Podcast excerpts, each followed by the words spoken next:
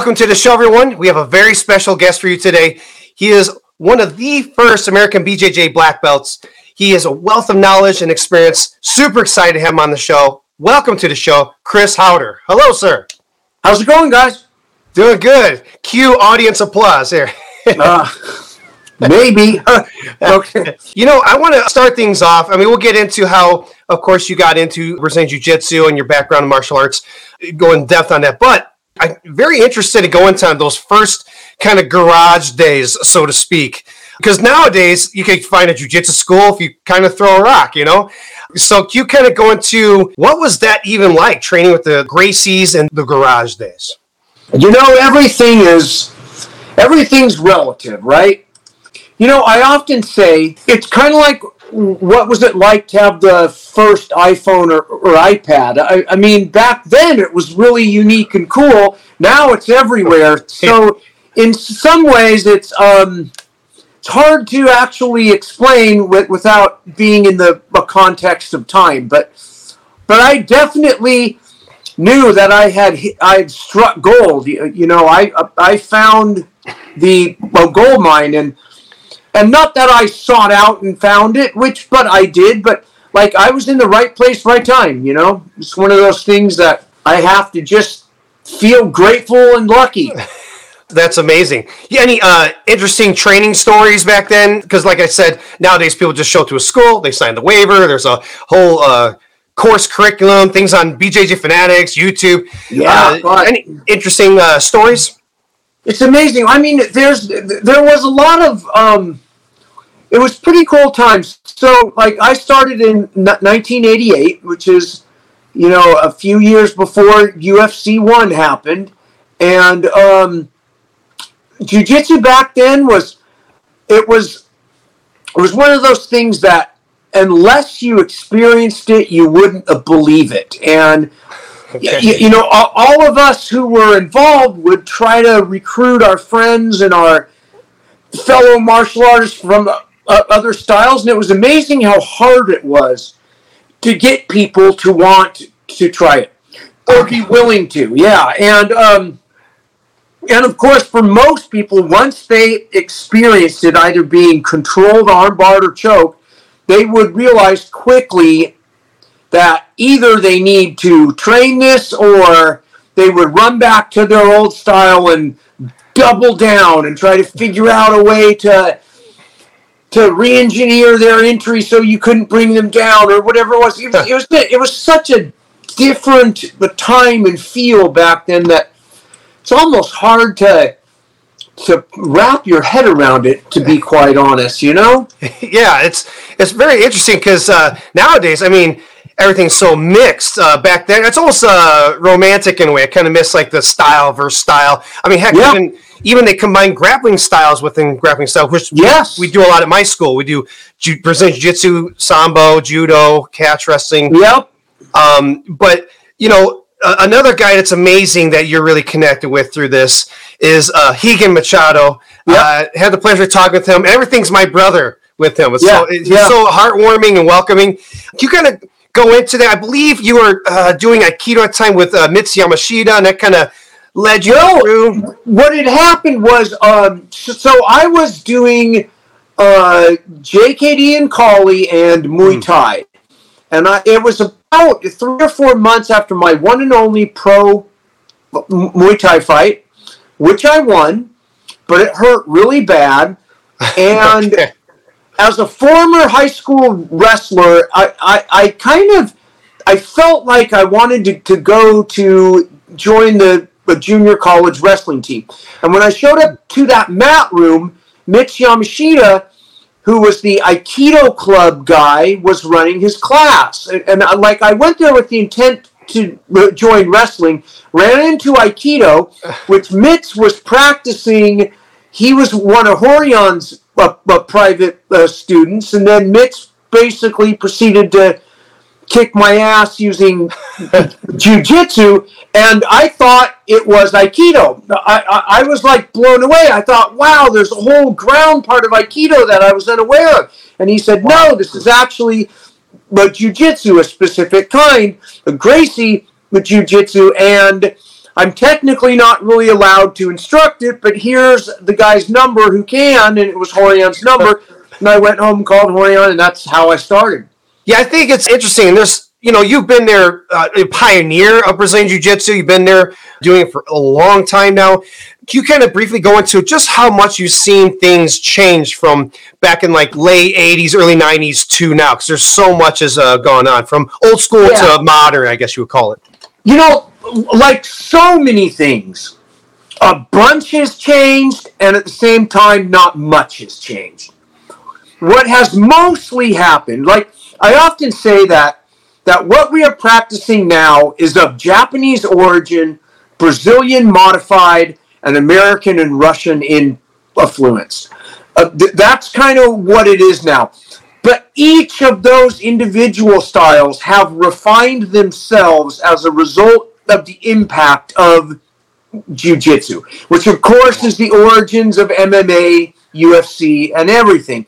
So everything has refined itself and improved. Like for the last year, I'm with Rickson every month for two hours, and even Rickson's jujitsu is in continual refinement. Wow. Uh, jiu-jitsu is the art of adaptation, and that's the, the way I view it. And there are some people who approach it like I'm going to just learn this either classical style or sports style or this leg weave game or whatever it is. And that's a form of jujitsu, but the purity of the art, it lies in its ability to adapt through man-made rules or not and come up with a, a non-striking solution to a multitude of problems, whether they're striking problems, grappling only problems, or whatever it is. We're looking to resolve it through the art of jiu-jitsu. And when I say the art, what do I mean? I mean how to control and submit my opponent utilizing the least amount of athletics and attributes and the maximum amount of leverage, knowledge, cunningness, and guile. The sport is, depending on the man-made rules of the game, whether it's MMA, amateur, or pro, Chuck's backyard grapple off or IBJ the, the, JF, the sport is how do I deploy my art utilizing all my athletics within the man-made rules of the game, and that's where the big um, conundrum lies on whether you're being technical or athletic. And obviously, the best is both. Right. That's an amazing answer. You know, I love the way you word it too, and that is fight the way you train. Yes, that's one of my favorite quotes. You will fight the way you train because our fighting brain, if you will, has to operate on a level which we cannot sit there and analyze. We don't have the time but to analyze it. You know, it's like part of the problem with the classical martial arts or the fantasy arts, hmm. even some jujitsu practitioners, it is because we're slowing it down to learn it, we lose the essence of real action and real uh, timing. Wow. And at, at a period of time in which most martial arts have lost that, what my first black belt calls aliveness, Matt Thornton, my first black belt, coins it aliveness. And most martial arts have lost that. And the combat sports had been constrained by the rules of the game. So Jiu-Jitsu was this thing that had both a freedom of exploration beyond the man-made rules of the game and the reality of the combat sports, boxing, wrestling, because it was alive. It was real resistance against people as equally as skilled as me. Not the average attacker on the street will come at you like this. You know it, and the the then existing what was called martial arts, as opposed to the combat sports, were largely now these bullshit systems selling snake oil and the the um, delusion that when you got to a certain level, it would finally work. That you could suddenly, when you became a third degree, whatever, now your sidekick and spin kick would work. Now your Chi Sao sticky hands would be effective against a boxer. It's just kind of one of those things that luckily things evolved, right? Yeah, I mean that's probably the biggest thing I love. I got into uh, Brazilian Jiu Jitsu in 2004, and one of the biggest things I loved about the most is the practicality of it. Yeah, and also unlike other traditional martial arts, yeah, the evolution is always evolving versus doing something for the past you know several decades or whatnot. And the whole concept now as a black belt, you know, what's old becomes new. Uh, it's yes. very very interesting. You see, like especially in the past like eight or ten years, the leg lock game's like really blown up. It's like, guys, this has been around forever. It's just it really has.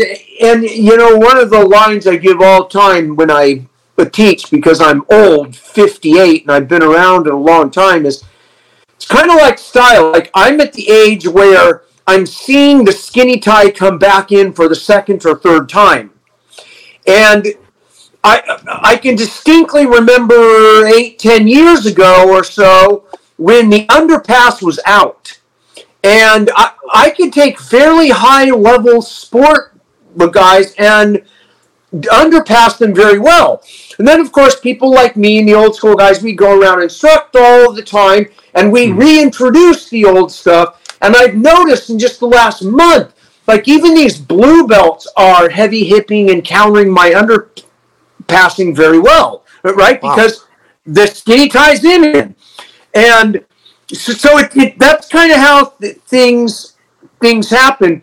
Um, in the evolution of this, you can evolve towards. You're always evolving towards adaptation, and people often imply imply intelligent direction on evolution which isn't there. We will adapt to fight within the rules of, of the game. That's when I often say yeah. that that the environment is stronger than will. As much as you want to say that I'm going to be a complete martial artist, if you are training at IBJJF rules only way, you are going to have a hard time transitioning into MMA because it has evolved, it has speciated yeah. to yeah. a point where another analogy I love is, is like when you are into to phylogeny and evolution. Like, look at the evolution of cats. A cheetah it has evolved to be the perfect hunter in the plains of Africa for sprints and a few quick turns. The panther has evolved to be an effective hunter in the jungle going up and down and over vines and small spaces. And if you put the panther in the plains and the cheetah in the jungle, there's a good chance both will starve.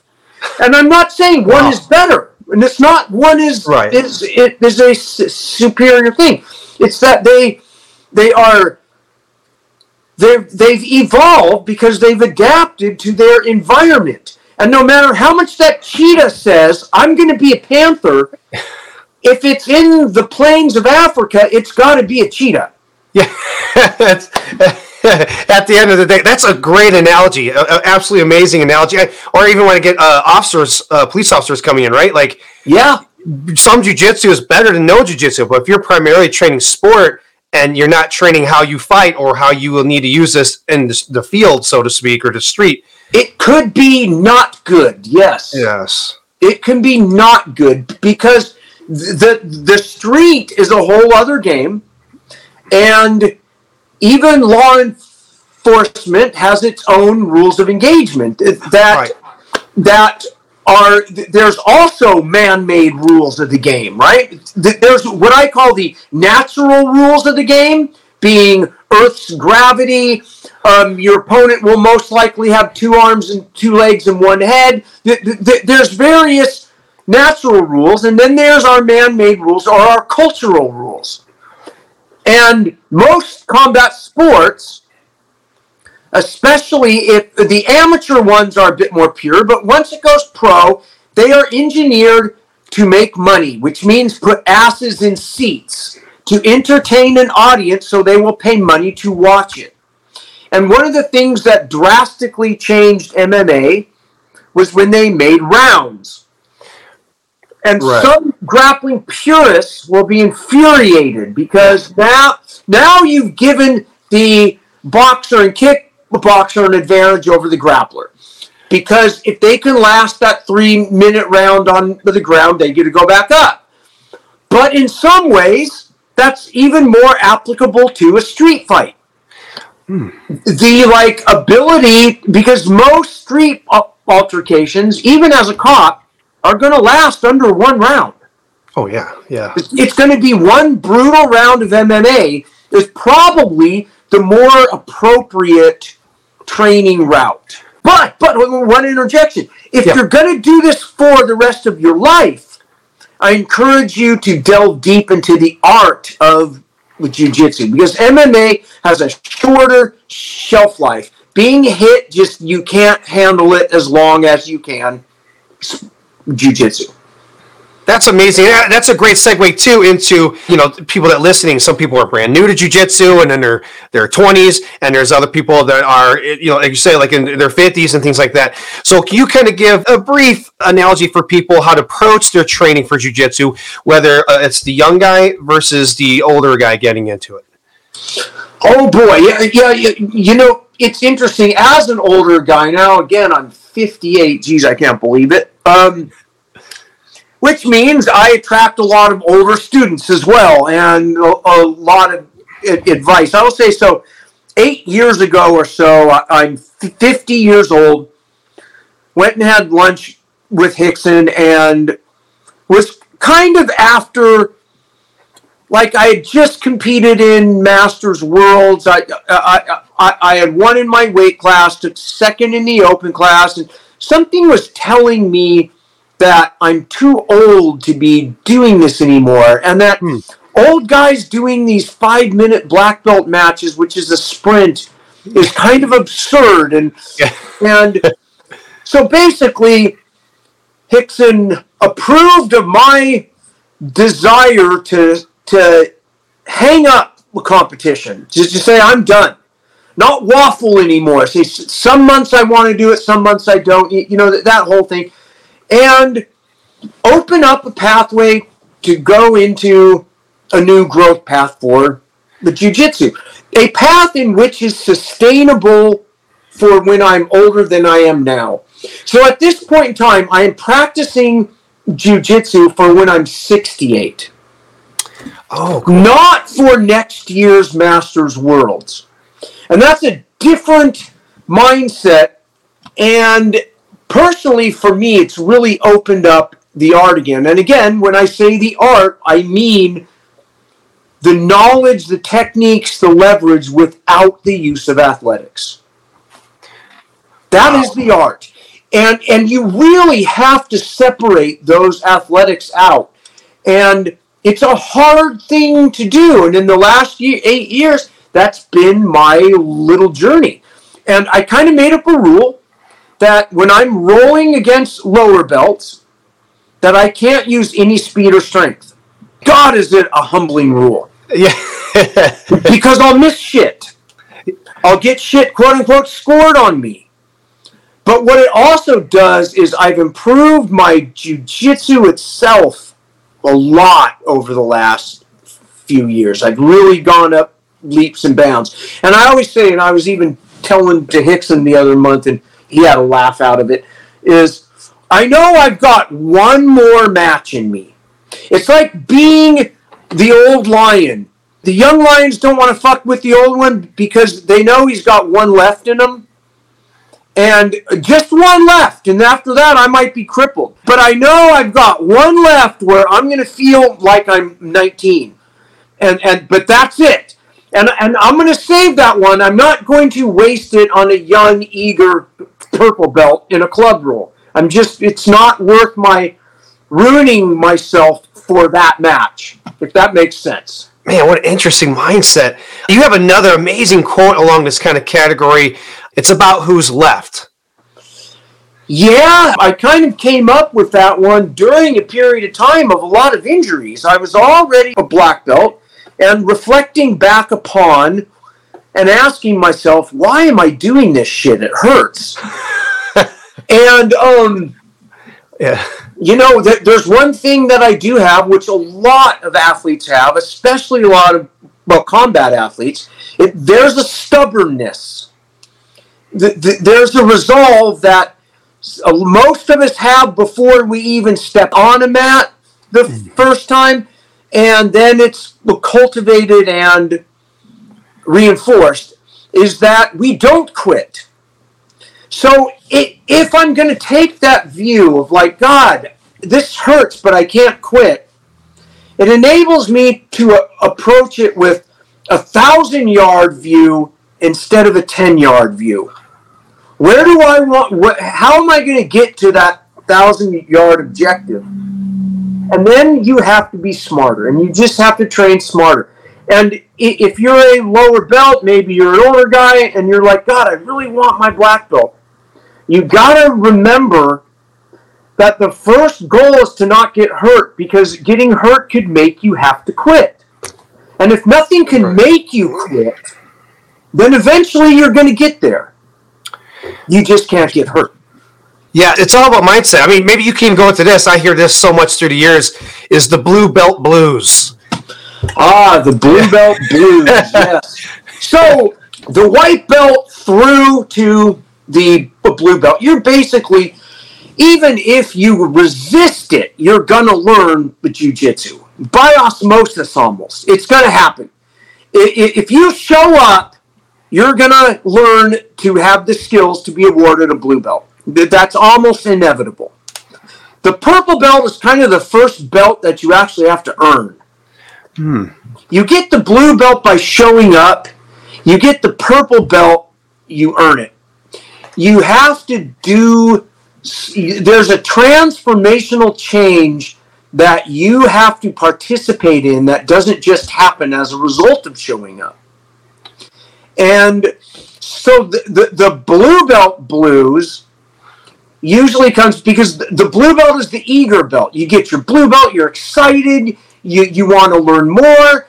That blue belt came by just showing up, so the purple belt must also come by just showing up. Then you start hitting these walls where it feels like you'll never be strong enough, you'll never be fast enough, you'll never be you'll never be able to remember that complex chain of moves that the coach showed me. All these things that get in the way that you learn how to learn better and you resolve and people usually get to their purple belt on their strengths. They get there on their strengths. They discover as the blue belt that they have a good guard. So they get to purple belt on the strength of their guard, or they're good passers, or they're really good at standing up. And they stand up and bring their opponent down. And that's how.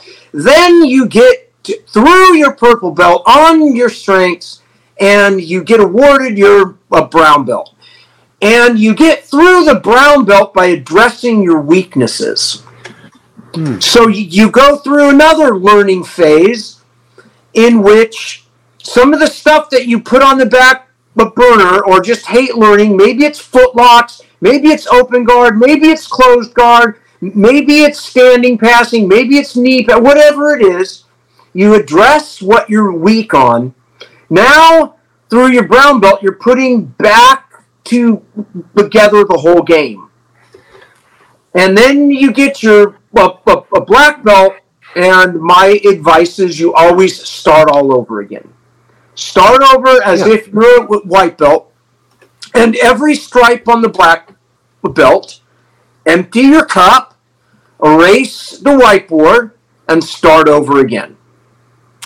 Wow, that's amazing. And yeah, because you always advocate, and I'm really, really advocating this myself, is you're always a student. Always a student, yes. The other kind of thing to go off of this, you hear a lot in different academies, is just whatever belt level they're at, that plateauing thing. They're hitting that wall. What's some good tips for guys, whether they're beginners, intermediate, or advanced, been doing this for decades, and they just kind of they hit this barrier, they feel they can't get over that hump?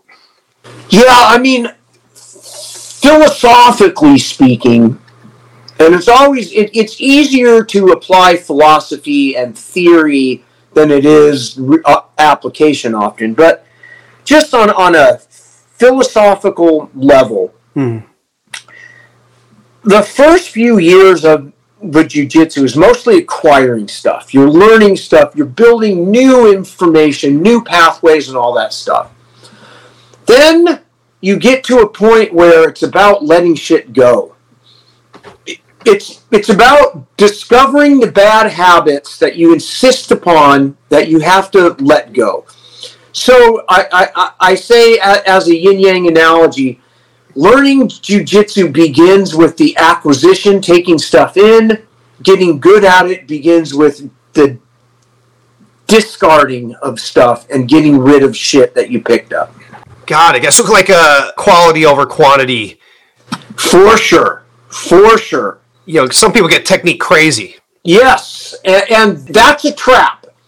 Mm. There's a trap that we fall into, we all do, where we somehow think if we acquire some new knowledge or some new version of this pass or that pass or whatever it is, that we're going to improve. Because sometimes we do. Sometimes we're literally rewarded for that acquisition of new. And then we get to a point where what we're really acquiring is, is where we realize we're refining what we already know. And we're finding out, like I often tell my upper belts all the time, is I'm going to show you this, but you're going to realize that you already know it now. But you didn't realize you knew this until I show it to you. And then what happens is the awareness of something you do well, you can improve upon. And you can find out where your flaw is in it. Oh. And then suddenly you have growth again. And that's kind of my approach. Yeah, that keeps it nice and straightforward for everybody because everybody's got different walks of life going into it. The other thing to go into is dealing with injuries. What's the worst injury that you ever had, and how'd you kind of overcome that? Ooh, ah, geez, what would be the worst injury I've ever had?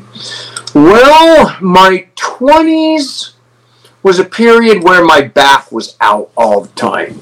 Lower back, right? Um, that only happens now about once a year, but it was out like almost once a month. My 30s, it was my neck.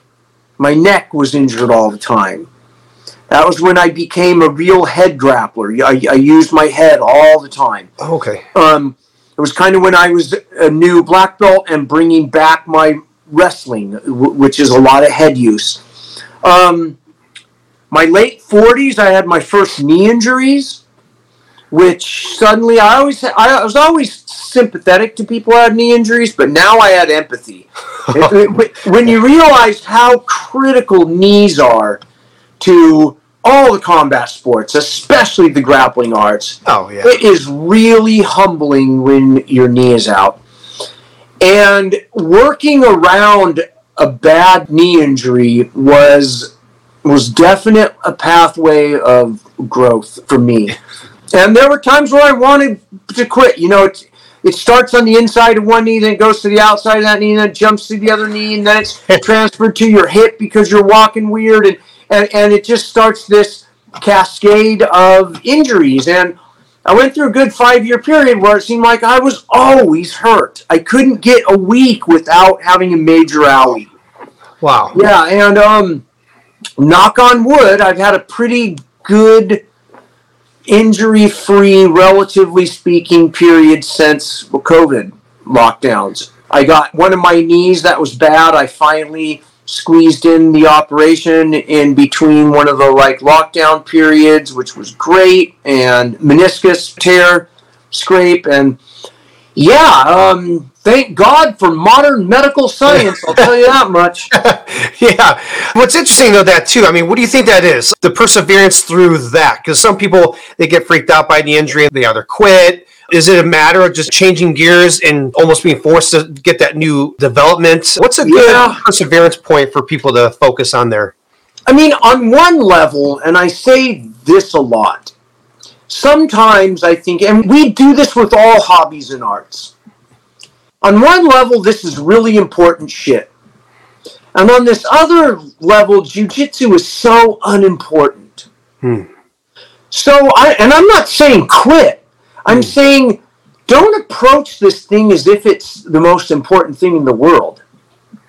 This should remain fun and but cathartic, not something that you impose pressure on yourself constantly to be better, the perfectionist. And we tend to have that, all of us humans, and and I often say, uh, you know, in a time where we're on the cusp of nuclear Armageddon, Yeah. Yeah. the stakes couldn't be so low on the mat. Yeah. What happens on that mat, the stakes couldn't be so low. And I just try to not worry about this this the the bullshit about it, right? Because Yeah. it's, the self pressure, the ego, the the I beat you, therefore I'm now really good. It's like, yeah, you beat me because you're 38 and I'm 58. You know, whatever. and again, everybody's got different goals and, and things like that. Yeah. Uh, going into it, uh, there's another aspect to you. uh, Like I said, I mean, you're part of history. I mean, there was not a lot of translation from certain positions, I guess you would say, or techniques from Portuguese to English. So you, like you, Yeah. you coined like combat base and Yes. and, and several others. Can you kind of go into that and what that transition was like? Yeah, um, and, and I mean, the only reason why I came up with names is because I didn't know what the names were, right? It's like, uh, I don't know what to call this, so I'll name it. Um, you know who did a great job naming shit is Eddie Bravo, of course, right? Yeah, name it, rebrand it. right. I, I mean, he ran the gambit of it. Um, and you, you know the, the style in which he created. I often joke about it. I call it stoner jujitsu or whatever. But I mean, it's a it's a definite positive contribution to not only the sport but even sometimes in MMA. I, I, I mean, it's it's definitely geared towards a specific body type in which I do not have. Never really did. I'm not the guy who, who can put my foot behind my head or any of that. I just don't have that style of hips or guard. Um, but I, I, I absolutely appreciate it as a style and as a game, right? I mean, Yeah. it's all good. That's the line I like saying all the time. It's all good, right? It's all good. Also, want to talk to you about just on the side as being a coach. You mentioned earlier a notable student, first black belt's Matt Thornton, who started Yep. uh, Straight Blast Gym SBG, and then by proxy, his student John Kavanagh, John uh, Kavanagh, who was yep. who's Conor McGregor's coach, and Yep. McGregor endearingly calls you his coach's coach's coach. Yep. what does it feel like to be part of the zeitgeist, so to speak, part of history? To, you know, well, I mean, yeah, it, it's definitely ego massaging. I'm not going to say it's not. Um, it's like I remember when suddenly MMA athletes, UFC athletes, were becoming household names, Hmm. and it that seemed really weird. Like maybe, like I can remember a time even a year ago. I'm getting my hair cut, and they're talking about all these UFC people and all that.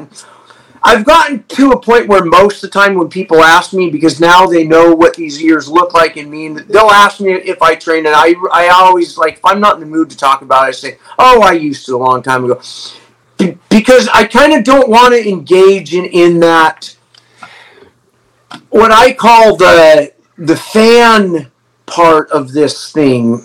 The fan part of this thing to me is kind of gross. Hmm, I got it. It, I, I mean, I, I get it's necessary, and it certainly has made a lot of people a lot of money. Mhm. Bless their hearts, I guess. Um, but I'm just not into the whole fan thing. I've Yeah. never been a sports a fan. I, I'm I like like uh, when I watch either MMA or grappling.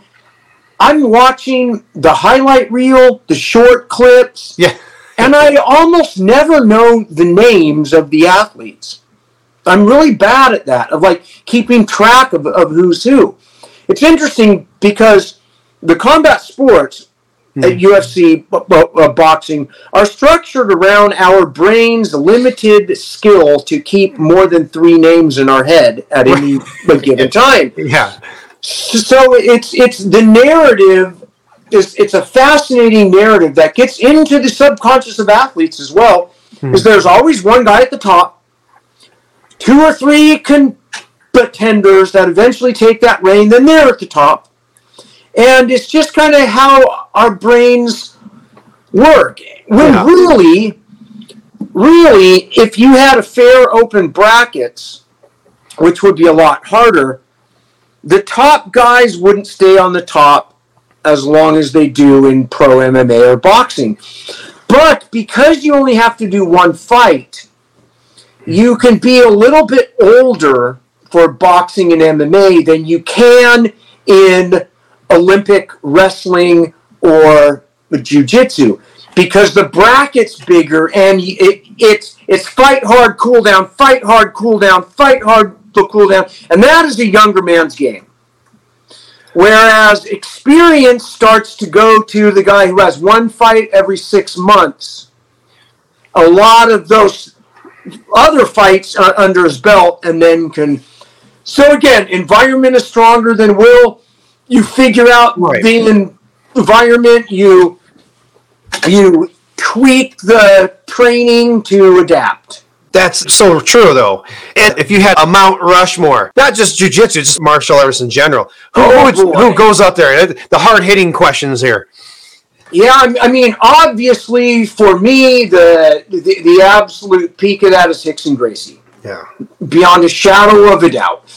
I've often said that Gracie Jiu Jitsu without Hickson is a myth. Rickson makes it a legend. Oh, yeah. I He, totally he, contest he, it. Yeah. he gives credence to the no one can beat us, right? With the other ones, it it was right place, right time. Let's not have him fight this guy because we might lose. We'll have him fight that guy. It was a lot more engineered, but Rickson was the fucking man. Oh. And there's like, so Rickson's the top of Mount Rushmore. And I'm going to stick in Jean Jacques Machado in there. oh, yeah. I, Oh, I- yeah. I mean, th- th- that's the like evolution of like when sport grappling, gi and no gi, started to really speciate. The open guard, the inside hooks, the the tweaking it with a little bit of wrestling and sambo. And the pressure pass game was Rigan Machado. Like he Oh, yeah. He was the one who who outside of Rorion's orders to not he would go seek out more greco training more wrestling so he could take this thing that jiu-jitsu didn't have it wrestling didn't have it greco didn't have it. Judo had the, the static clinginess and there was the combination of all those and guys like Rigan who developed the pressure game and it, it took all those things, right? Yeah. And I'm not saying any of these guys I'm sticking up here could beat the current roided out world champion. Yeah. because again, That's a good way to word it. it's an evolving technology. And as Isaac Newton said, you know, I'm not a genius. I stand on the shoulders of giants. And those are the giants. And for just martial arts as a whole, I would put Dan Inosanto or Yeah. Bruce Lee on that Mount Rushmore. Man, those definitely pushed everything along, did the most impact, even the athletes that are going on it today. I love that, sitting on the shoulders of those other guys as well. Now, going into, like, man, jujitsu is as popular as it's ever been. It's in movies, and you see celebrities of all styles and other sports as well. You know, what, what do Oh you God. What do you It's think popular. makes what's the appeal? What do you think is so appealing of Brazilian Jiu Jitsu? Well, so in the combat sports, which is what once you have a taste of reality you want above the fantasy entertainment martial arts. But it, you, you know, they all have an advantage. They all have an area of expertise. And jiu-jitsu has the longest shelf life. Boxing a very short one. Getting hit in the head. Boxing is the art of exchanging punches, and you're going to get hit. Hmm. And you can only handle that so long. Judo, Greco, there's a lot of impact. hitting that mat bounces your brain inside of the skull. Like I can't handle it anymore. I, I can't handle the the falls anymore. I could throw you. I just can't handle being thrown Yeah. anymore. Yeah. Jiu-jitsu just it, it lasts longer. So I think and and the reason why it lasts longer is the same reason for its appeal. Hmm. It's the gentle art. It's truly the easier, softer way to realistically defeat an opponent in an alive environment.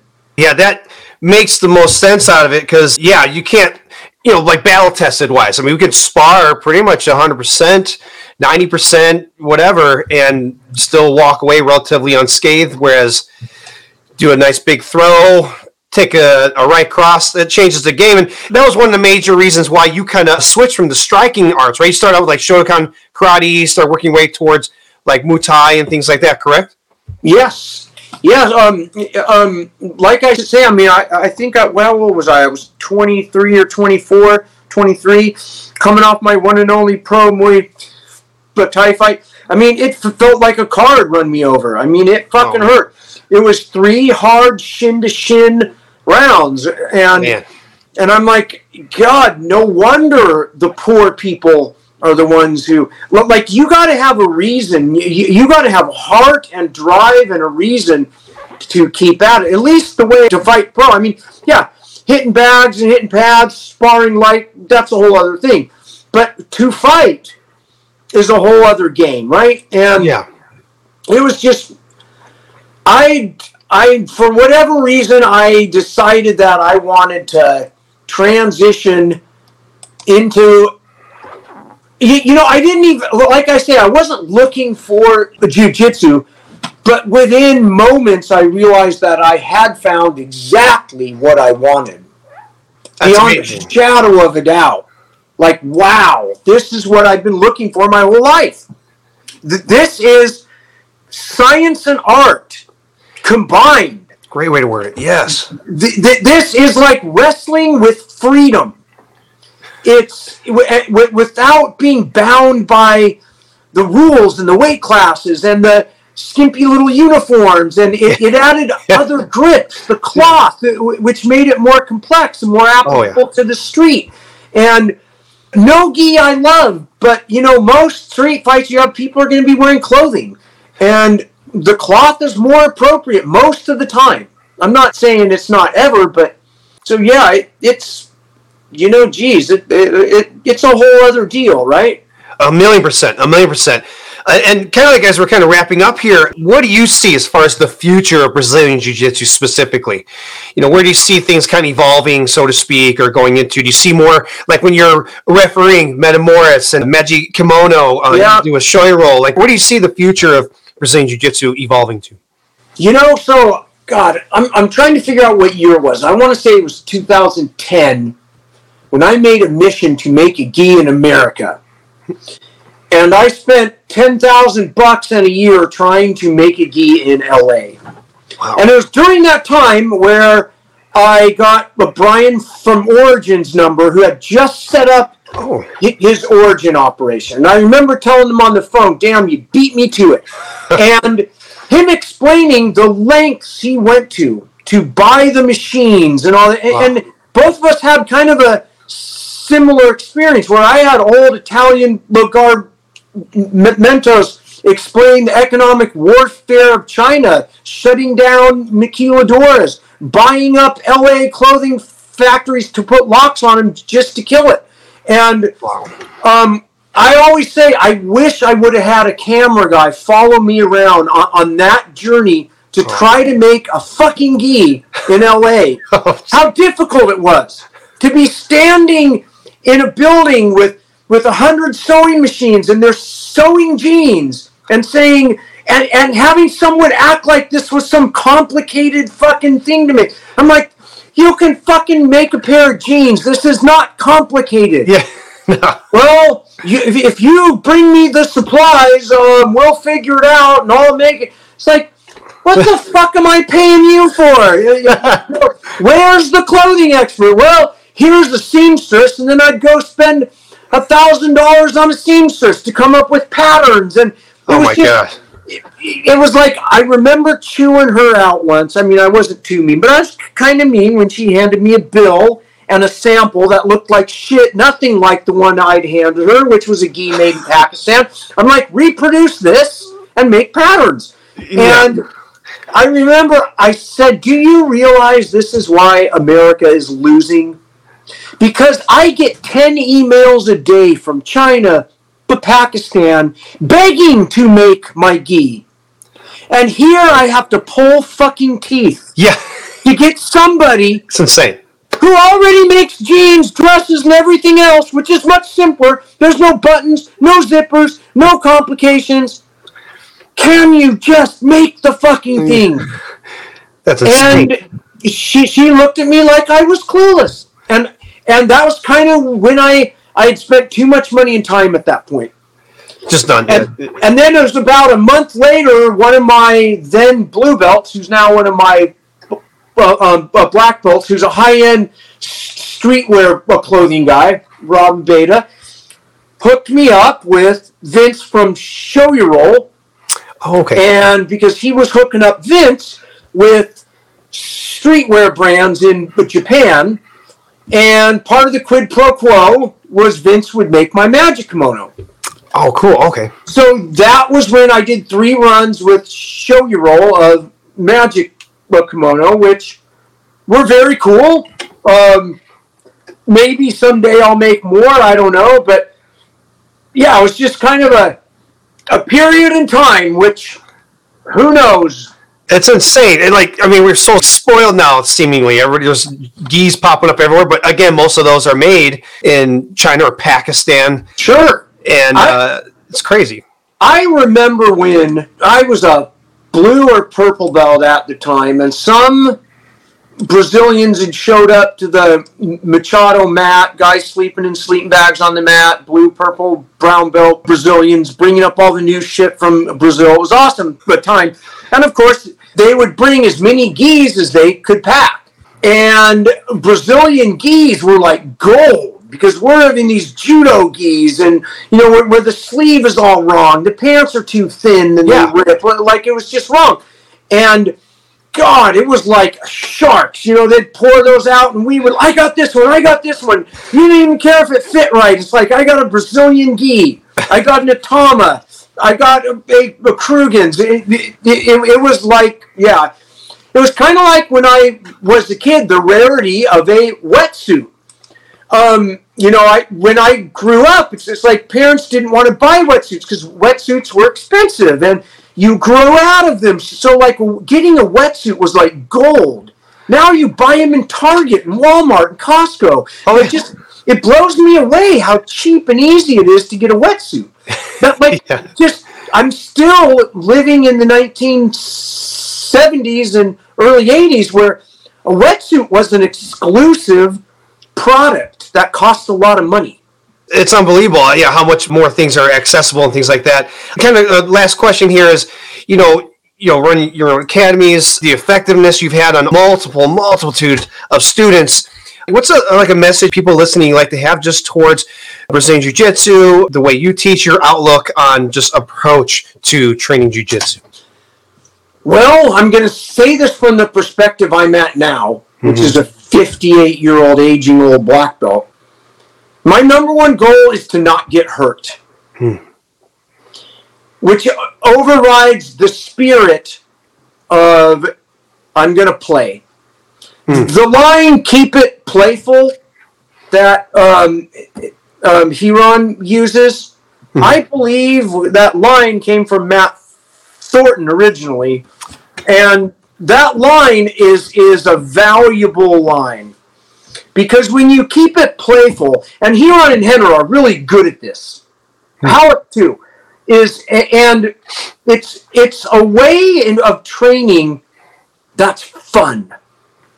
And if you're not having fun, what's the point?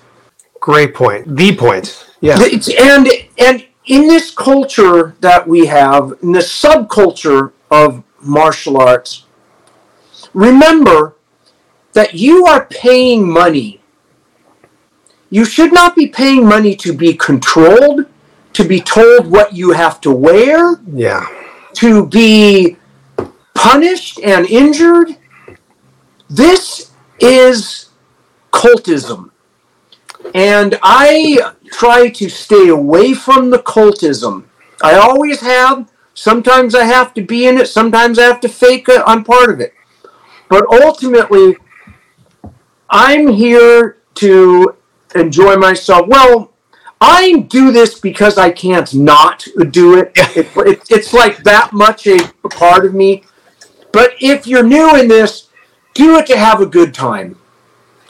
Man, I love that. I love that you touched on that subject too, because it is it turns into cultism quite a bit, or even the the politics of it and the drama of it. And it's like that in any style, though, right? You talk to someone from judo, you talk to someone from sambo. I, there's a lot of that, but I love your outlook. and I've always loved following what you do, what you teach, and it's an amazing mindset. You know who you know who one of my favorite podcasters is? Lex. Oh Lex Fridman podcast, right? God, I want I want him to come to my garage and, and train with me so bad. I love that guy. yeah, and I love his approach. Just hearing his podcast, how he does. I mean, I always think I'm open minded. I feel he's more open minded than me. A- and I'm pretty freaking open minded. Politically, ideologically, intellectually, martial arts approach. I mean, I definitely am the be a sponge instead of a stone mindset.